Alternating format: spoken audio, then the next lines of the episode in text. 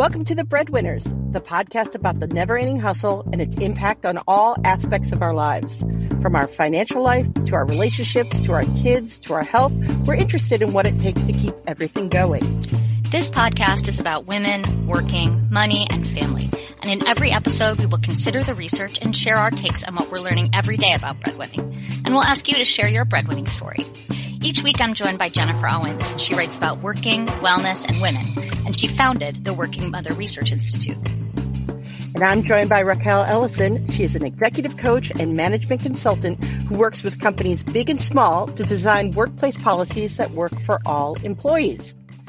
So, this week, we are going to talk about uh, the the workforce that always surrounds us, but sometimes we don't notice. It's a it's a it's a group that sometimes hides in plain sight, and it's the the women of the working class, of the hourly workers.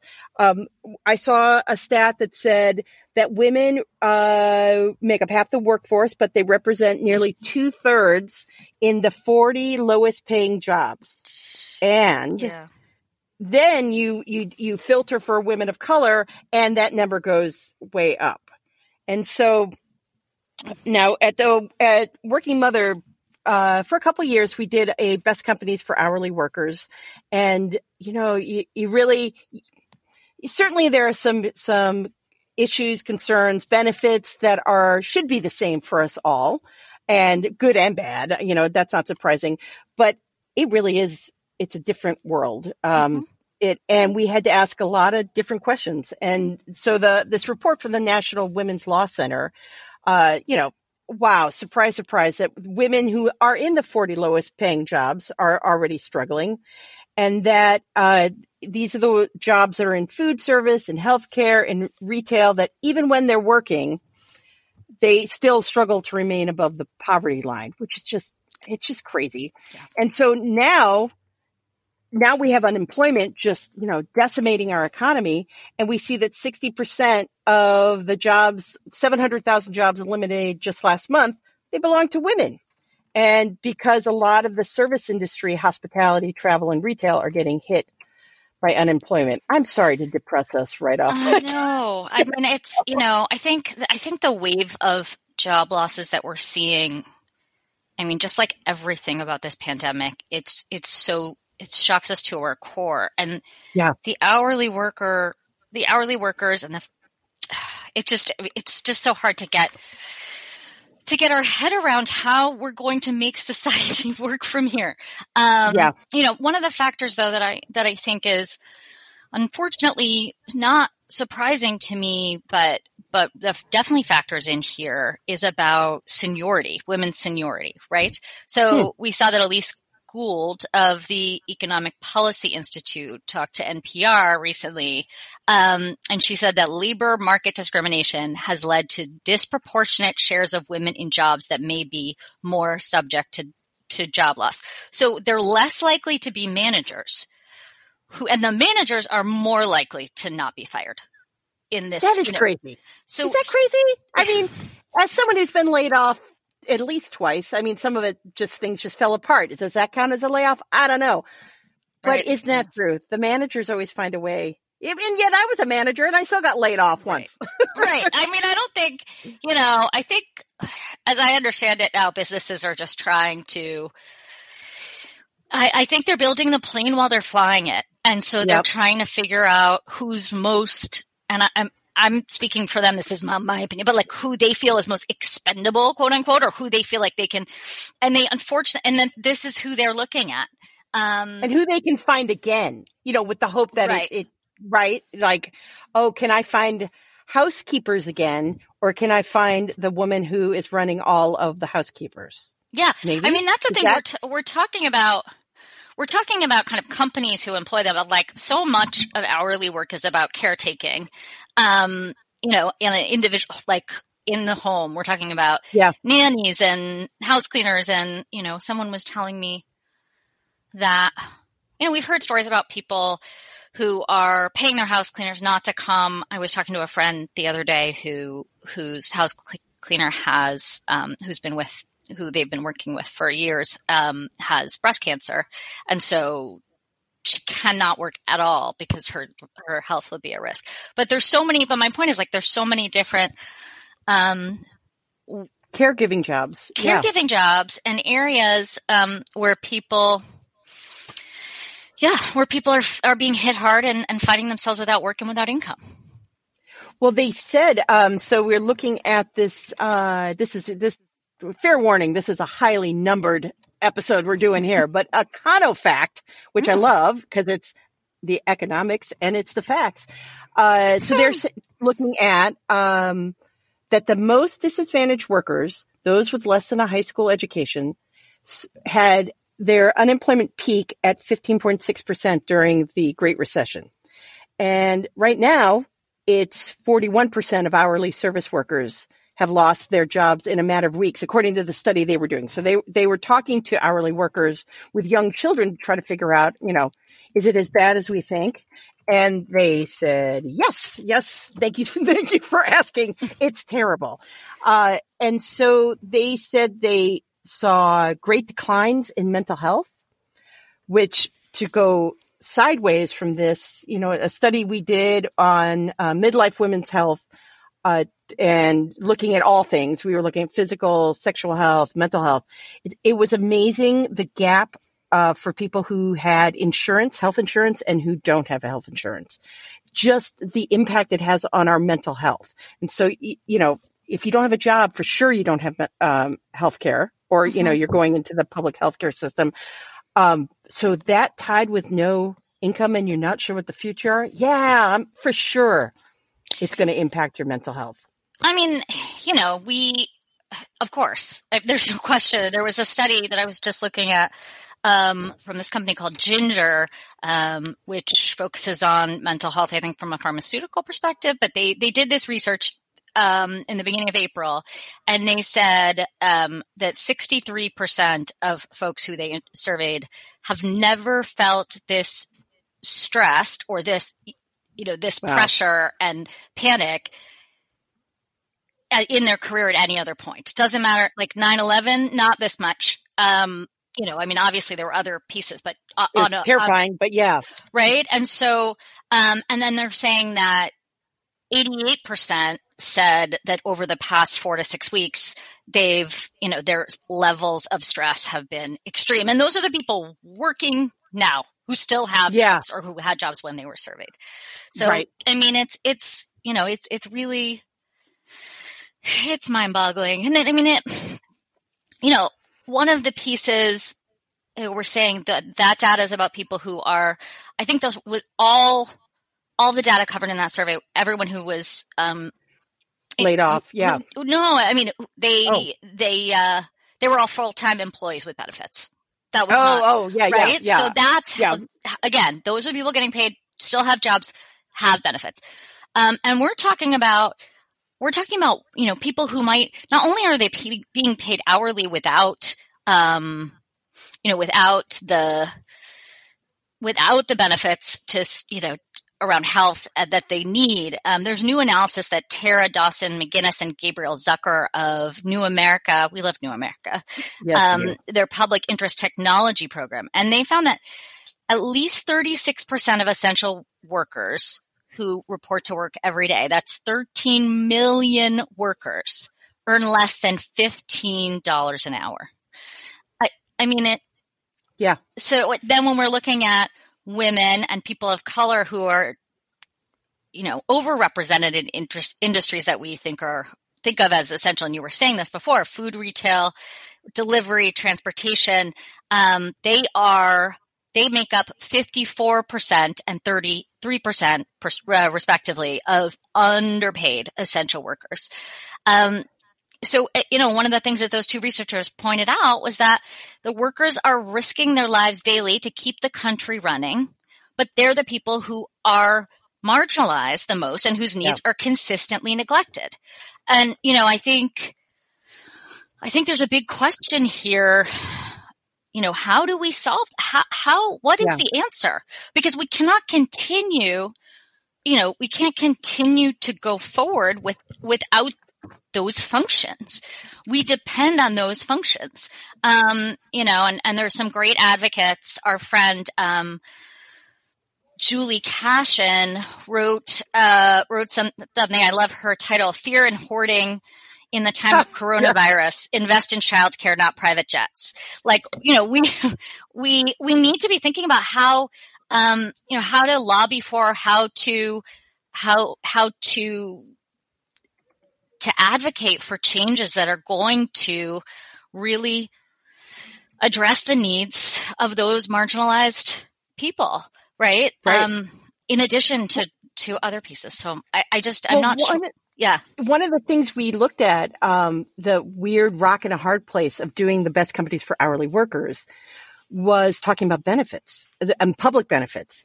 And this is, this is going to sound crazy, but we had to ask, are you helping your employees? Like, so, so these are companies that had like 80% or higher workforces that were hourly workers and um, primarily in you know retail service industries like um, running cafeterias and and the like um, but do you help them navigate public benefits like medicaid and the like and we had in talking like there were companies that don't and leave these poor folks who need to, these benefits to live to, to go figure it out on their own. Right. And so now you're making it so it's a good thing that you're offering assistance to help them navigate that. It's just, and that's the rock and the hard place. So in doing like trying to figure out what's a be- good best practice in reality, you know, a lot of that stuff that we were doing, we wanted to know what was happening now, but that's ridiculous. That's not good. No, it's, it's not good. But that said, we're looking at what that Econofact report was talking about. One of the best ways that we can help this particular layer of our economy right now that's struggling and out of work is is get these public benefits to them. It, it's it's the rock in the hard place. The, mm-hmm. the, the it would be better if they worked and they had benefits and everything that they need. Okay, we know that. Side, right. side what do they need today? And what they need today is uh, only 45% of those who have been laid off have applied for unemployment insurance. Is that because you don't have access to a computer? You know, you know, like what, like it's, there are real roadblocks to getting the, the, the supports that do exist for you. Absolutely. And it's crazy. No, and it's, yeah. Yeah. Just, I actually, for the first time in our, our doing this podcast, I actually tissed. I am so annoyed. No, Just, I mean, yeah. you know, it's, it's, well, look at that stat. The only 4% of those yeah. who have been laid off have received any unemployment insurance despite the waiting period having been waived. So they're going out, they, um, the researchers, uh, went out and, and surveyed this group and, uh, and found no, they're not, they, not only are 45%, they haven't even done it, but those who have been laid off, you know, eh, haven't even gotten the unemployment insurance that they should get. Yeah. So, um, only 11% have picked up a grab and go meal at a public school. I have and, seen those. They, I'm yeah. seeing, um, a lot of the public schools here in Providence have set up, um, you know, have set up meal pickup. Um, yeah, here too. And every every kid in the Providence Public School got a got an EBT card. My son got oh, a, yeah. That's interesting. Yeah. Um, I mean, I, I have to say, I miss New York like crazy, but I will give our governor a lot of credit and our mayor credit. I think they're really trying to support, um, support people during this time. Um, yes, but yes. You know, I, I, think New York City is too. I and oh, I yeah, for sure. This, talking about these public supports that have not reached these families yet, I, it's it's communication. It's like access to the digital. You know, all this stuff is online and and making getting through on phone. Like it's um, some of it is not because they don't, but the, oh, the EBT cards are that's cool because you're literally putting the benefit in their hands. Yeah, yeah, that's that's smart. Yeah, no, I mean, me. I mean, it'll it'll uninformed as I am on how EBT programs work, it does seem like to put them in, in your hand is one way to make sure, you know, that those benefits, you know, are physically accessible. Yeah. Yeah. I mean, I think I think that's great. I mean, I think you know when you look at some of the other stats from from from the study that we're ta- from Econofact, we're you know only one percent have accessed emergency childcare. Only Yeah. fifty percent of families with school age with a school age child have received promised distance learning, and only fifty one percent currently receive SNAP. So um, food stamps. And again, I don't know the EBT relationship to SNAP to SNAP. Right. But what's interesting is, you know, my son, um, my son is on Zoom calls every morning, and you know, there's a really, it's a very diverse, um, it's racially diverse, it's economically diverse, it's diverse It is class. in Yeah. his class, and you kind of look at who has a parent sitting next to them, and who who doesn't. Who like is it possible that some of these kids are sitting there by themselves? You know, and I'm I'm not saying that in a like Yeah, yeah. But how like, what, how, how- what do they need to? uh Can they figure out the tech on their own? You know, Mm-hmm. are they? You know, they might be like concentrating better if they don't have a parent next to them. right. I mean, but seven year olds, you know, I Oh, seven. yeah. Yeah. I mean, I, I think it's if only one percent are accessing emergency childcare, because where's where's that money going to come from for emergency childcare when they all when like we all need it? It's it's just um, it just the math doesn't add up. Yeah, it's it's difficult, and it's like, are you working? Are you uh, not working? If you're an essential worker, uh, can you sit next to your child while they're doing uh, second grade uh, distance learning? You know, like Right. I, it's it's it's a lot, and those essential workers are a lot of the people we're talking about in this episode, and the s- supports we have for them, and the like. Um, which you know, I, are they doing this in Rhode Island like they do here? We cheer at seven o'clock every night to for the You know, uh, healthcare workers. we um, well, or at least we're not doing it. Um, I, you know, again, I think it's we are. There's a lot of efforts to kind of like put signs up and, um, you know, make essential workers feel um, that their work is appreciated. You know, one Yeah. of the assignments at my son's school was to create like a like a thank you rock on the front porch. um, you know, like to paint it and you know, and we have signs in the window thanking them. But no, I mean, I have not heard of that happening. But you know, I was saying to you, I live across the street from a um from a center for uh, specifically addressing children and young adults with um, with severe autism. And you know, right now that facility is obviously closed. But even before we got to this point, um, you know, of the pandemic, there were there were been a lot of protests uh, to raise the minimum wage for workers there, and they, you know, they have a union and they're trying they're trying to do that. And right now, um, you know, on our block yesterday, we had cars with, you know, pro- protest signs circling around, beeping, beeping, beeping. And it was funny because our friend next door who turned seven yesterday kind of thought it was for his birthday a little bit. he was like, why are they passing? And, oh, and then they have these signs on their windows. No, I mean, he's a, he, he his parents explained it, but you know, they're, they're, they're driving around, um, Just really trying to get the their rock. voices heard. What? Don't pick up the rock. Yeah, exactly. but they're trying to get their voices heard, and I think, um, Yeah. and I think, yeah, it's just it's a time where I just, as they were driving around, I was just thinking about. I mean, these are very, very skilled people Yeah, who, um, who, and to think about the challenge.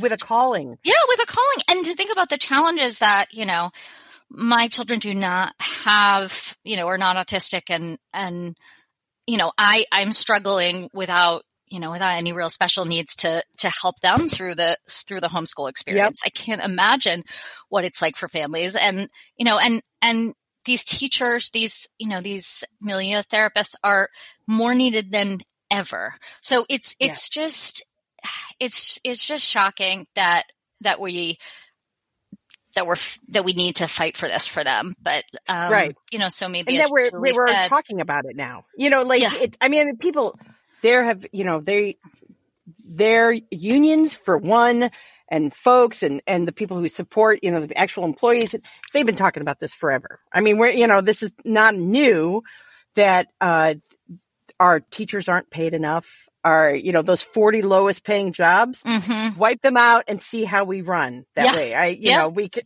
you know it and we all know it. Um, but that, man, you know, if you try to find silver linings of this horrific thing we're living through, that, man, can we remember this? Can we remember how Mhm. essential these essential workers are for us and, and set our budgets up, our public budgets? Cause, you know, some of them it's, you know, it's school teachers, those are public funds um, the custodial staffs, public funds, I just starting at the schools, a lot of the hospital systems that are public hospital systems, and then move into the for profit that we can set these budgets up so these people who we, we called essential Mhm. for months Yeah. are paid commensurate to how essential they really are. Is that something we can, can we, can we all agree on that? I guess. Yeah.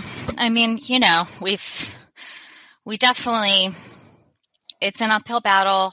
Um, Yeah. It's an uphill battle. Um, Yeah. you know, and I think, And hey, what's at the top, Raquel? Can you tell us? And let's mean, solve that.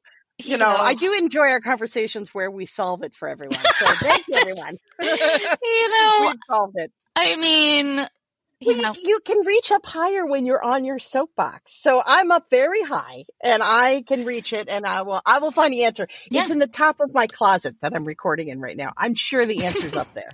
I'm sitting, I'm sitting on a, a small, a small chair that says my son's name on it. So it's, it's definitely, you know, I think, you know, I will, and I will say, um, again, so Julie Kashen writes from the, um, yes.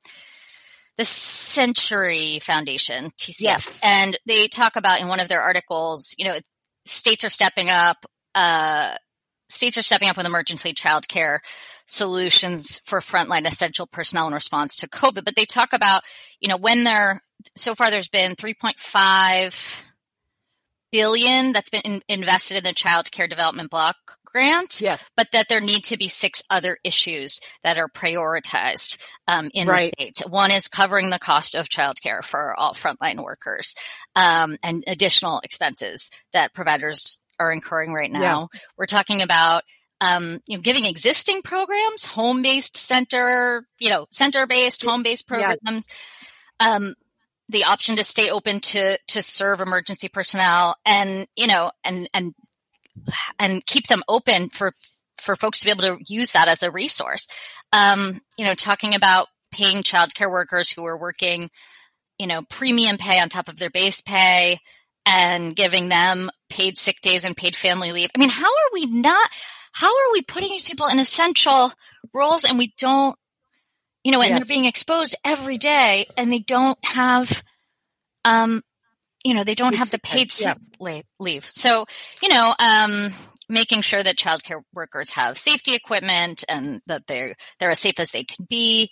You know, making sure that um, that folks can can. Uh, there's an article that that I, that was before COVID that I want to share about this, but you know, giving it's not just you know nine to five or eight to seven or whatever it is that people Right. need this kind of childcare. They need overnight care at this point. You know, kids Yep. kids need it, and then you know, making sure that like I said, the place across the street um, that serves autistic population, you know, if there are children with disabilities, if there are specific needs of infants and toddlers, like like that, there has to be policy um, change to address their needs, right? like it. Yeah. So it's not just pay we're talking about here. No. It's the support, you know, that you have the stuff that you need to go out and be essential as a breadwinner. Yeah, absolutely. Absolutely. Wow. Well, yes, we have solved it this week. Yes. So, So, so thank you for joining us as we solved this, this yet another problem in our world. thank you for joining us today on the Breadwinners. Whether you're a chance or a choice or an essential breadwinner, we hope you enjoyed the time you spent with us and that you'll share your own story at thebreadwinnerspodcast.com. How are you making it work? We'd love to know. absolutely. We see you and we're so grateful for you, for all of you and the work that we're all doing. So please remember if you can to subscribe to our podcast um, we want to bring you into to this conversation that we're having about what it what it means to be breadwinners in the here and now. So subscribe to our podcast, rate and review it. Let us know what you think about the breadwinners. Help us tell the stories that mean the most to you. And until next week, keep hustling.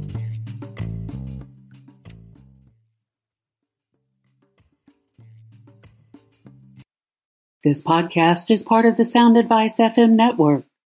Sound Advice FM. Women's Voices Amplified.